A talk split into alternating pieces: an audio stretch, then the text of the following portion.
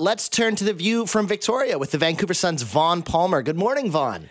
And good morning, Scott. How are you? Oh, I'm great. I'm great. Uh, legislature wraps up the fall session today because the government has said that's what's going to happen.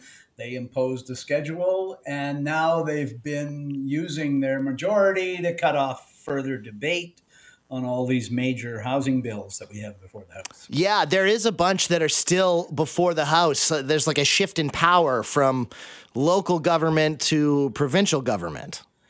Yeah, I mean, the previous uh, BC Liberal government sometimes didn't even have fall sessions of the legislature because they had so little to say. But uh, the New Democrats are very, very active. The Premier has been promising legislation that will lead to more affordable housing and an increase in the housing supply. And we got the bills, uh, legislation this fall. But uh, it's a work in progress to be generous. It's a bit of a rush job to be critical. A lot of the legislation, there are outstanding questions about what it means, things they haven't explained, claims they've made they can't back up. And so, yeah, the opposition parties have been trying to get to the bottom of all this. The government has just finally lost patience. There's a there's a power in the legislature uh, to cut off debate. Uh, it's called the guillotine. And Good name for yesterday, it. Yesterday afternoon, if you heard a whoosh around 3:30, uh, that was when, as one member of the opposition put it, the BC legislature reached its Robespierre moment. Uh, at around three o'clock, the housing minister, Ravi Kahlon, who is also the House leader for the uh, New Democrats, brought in a motion to cut off debate on the biggest and most important of the housing bills, and to do it within 30 minutes. So there was no time left to debate it. That bill that they cut off debate on at 3:30 yesterday afternoon, that's the one, Scott, that is at the center of the change. The provincial government will take control of zoning for housing in 85 British Columbia cities and towns. So pretty much everywhere but rural BC. And the way they'll do it is they're going to end single family zoning in all those municipalities. They're going to bring in new rules that say you can build, develop up to six unit multiplexes on some lots, triplexes, fourplexes, six unit multiplexers on some lots. And I think most local councils are going, understandably, this is an enormous transfer of power. How is it going to work? And the government has withheld all kinds of key details about how it's going to work. They've just slammed blank check legislation through. Wait for the details later. Yeah, it really feels like um, here's the answer. We're going to fix this problem for you, and we'll just we'll just do this. We'll build six plexes on every lot in the province, and we're just going to say but of course, there's a ton of questions that yeah. come with that. And if they're not willing to answer them, I mean, like, what about the infrastructure that goes around yeah. all of these type of houses? I mean, I, I, lived in a strata complex, and you know it was very clear that adding any more, it was like a sixplex, and adding any more units there, like we were dealing with one of the things. One of the things was a person got an electric car, and then another person got an electric car, and then next thing you know, we needed to dig up the entire road to put more electricity to this sixplex. What happens if every lot is a sixplex? It, there's know, a lot of questions. You, you, yeah, you've hit. I mean, the dilemma for mayors and councilors is they know very well that the public wants more housing and they want it easier to approve housing. So that's the world they're into. But they also say, look, most municipalities have zoning. Uh, a lot of that zoning is tailored to the situation in the municipality. A lot of it allows for the fact that we need, as you say, infrastructure to go along with it.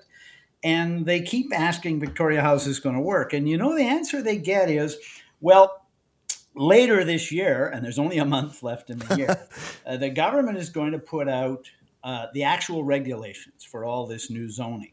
And then municipalities have until the end of June to change all their zoning, some of which has been around for years, to accommodate the new provincial government approach. And I mean, I've talked to mayors and councillors who go, look, you can agree with the objective and still have profound doubt that the bureaucracy in the provincial government, which has never dealt with local zoning before, knows how to rewrite the zoning laws for 85 towns and cities and make it happen by the end of next June. Like it's just smacks of rush job and half baked.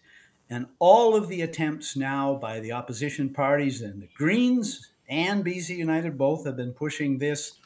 All their attempts to get some answers on this, they cut it off yesterday afternoon. The other bills, some of which are important as well, the cutoff will happen today. The legislature will adjourn because that's what the government says at the end of uh, the afternoon today, and then we'll just have to wait for the details because they won't tell us what they are. And we're continuing our chat with Vaughn Palmer, and uh, we're having some more trouble on BC Ferries, Vaughn.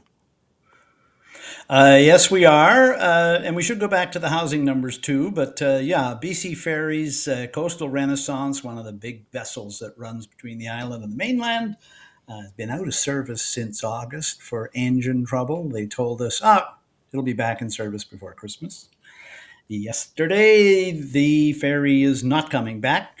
Uh, there's still problems with it. Uh, probably won't be available till the new year, so that means we're going to have to navigate the holiday season without a key vessel on the run. Uh, as you know, uh, BC Ferries has said many times they don't have a lot of backup vessels. They're going to build some. They still haven't awarded the contracts to do that, and we're some years away from taking delivery. So, you know, we've seen this year that pretty much everybody who travels on the ferries, except on whim, uh, makes a reservation. That is going to be even more important than ever. And I guess some of us who live on Vancouver Island kind of always say, well, you know, the continent is cut off. It's not we're cut off. So you try to keep your sense of humor about you, but but seriously, um, it's been well over a year since the New Democrats fired the CEO of BC Ferries and installed their own team there, but uh, they haven't turned it around. I guess they're going to have to give them more time because the troubles continue, the service interruptions. They, they're putting other ships into service to try to pick up some of the slack, but I think it's going to be a very congested holiday season on BC Ferries. Yeah, and I mean we do have this new ferry service, hello, but I mean BC Ferries being the main, th- essentially, it's kind of the only option. Like if you need to drive, I mean, there's options with Helijet and that type of thing as well. But I mean, what are you oh, going to not? Are you going to not take BC ferries? That's what I always say when I hear somebody, you know, kind of complain about it. It's like, well, you have to, you have. We don't have another option. We gotta, we gotta get on it. Like I have family over there, and so when we take the kids and load the car up and stuff, even we we will make a reservation yep. and then pull up, and the that sailing is canceled. You know, like it's just yeah, such a mess. Yeah, so, I mean the line over here on the island uh, and on any other. Uh, coastal community served by ferries is it's the highway system. Yeah. And sure, the highway system does have problems too on occasion. But uh, still, no, it, it's the reliability of the ferry service has been greatly undermined this year. And I have to say uh, to anybody thinking of traveling the ferries, I see the Ferry Workers Union put out a statement yesterday saying uh, their talks with the Ferry Corporation are troubled. Uh, they left a meeting uh, this week because it was uh, ferries management was getting abusive. Now that's the union side of the story, but uh, those talks were launched by the ferry corporation to reopen the contract because they wanted to add incentives to recruit staff to the ferries. So this constructive purpose of these talks is to make the ferries a more attractive place to work. Uh, the latest breakdown in those talks they appear to be heading the wrong direction there too. So, I mean, we'll wait and see what the Ferry Corporation says about it. But the union statement, I have to say, having read it, it circulated to members yesterday, is not encouraging. Yeah. Okay. Pack your patience if you have to use BC ferries. Uh, let's talk back about um, housing and housing numbers yeah. and, and the legislation there. So, the government, by way of justification for all this housing legislation they've given us, has made two extraordinary claims. One, they say that the housing legislation, the main bill, will lead to the creation of 130,000 new multi unit homes over 10 years. That's a big number. And the second thing they've said is that it will lead as well to a reduction in housing prices by 7 to 14%. Now, when you get those kind of numbers from the government, the opposition, of course, says, you just pick this out of the air or have you got some basis for it? And the government mm-hmm. said, oh, no, you know, the housing minister, Kahlon, we've got an economic model that explains all this. Okay, can we see it? No, you can't. they, they won't release the model until later. And what that means is the legislature is being forced by the government majority to approve all this legislation.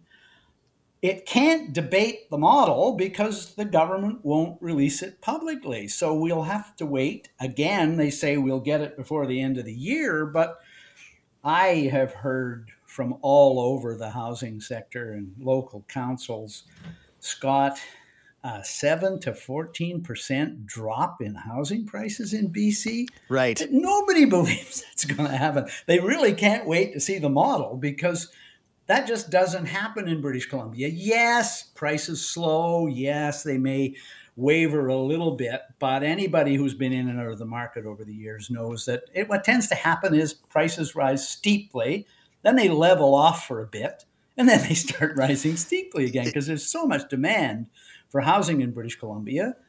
And the supply, as the government itself admits, uh, Scott, the supply just isn't there. Right, and I mean, you could we could run the math, a simple math equation, and just add up all the prices of the last sold homes, add one hundred and thirty thousand to that, and then redivide the equation, and it goes down by seven to fourteen percent. But yeah. that's we all know that's not the reality. That's not how no. this works. Um, one of the things that I thought was kind of interesting, though, you know, when they when the, this this idea was brought up of six unit dwellings because one of the things you hear talked about so much in Vancouver is developers and you know developers do this and it makes it harder for you know one person to say I wanted to tear down a house and build a sixplex there and yeah. rent to my family and friends but developers end up taking all of that and I think like there maybe is some uh, feeling that those people are going to end up making a whole bunch more money. The same people who've already profited off the housing sector are just going to continue to profit off of this.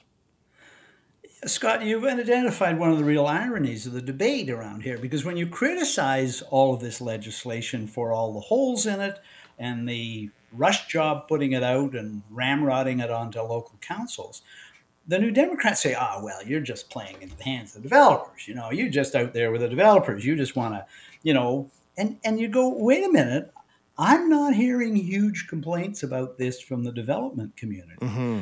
What I'm hearing is people like Andy Yan at Simon Fraser University saying you are going to end up leading to demovictions. You're going to lead to low rise apartment buildings uh, being demolished to build 20 story towers around transit stations.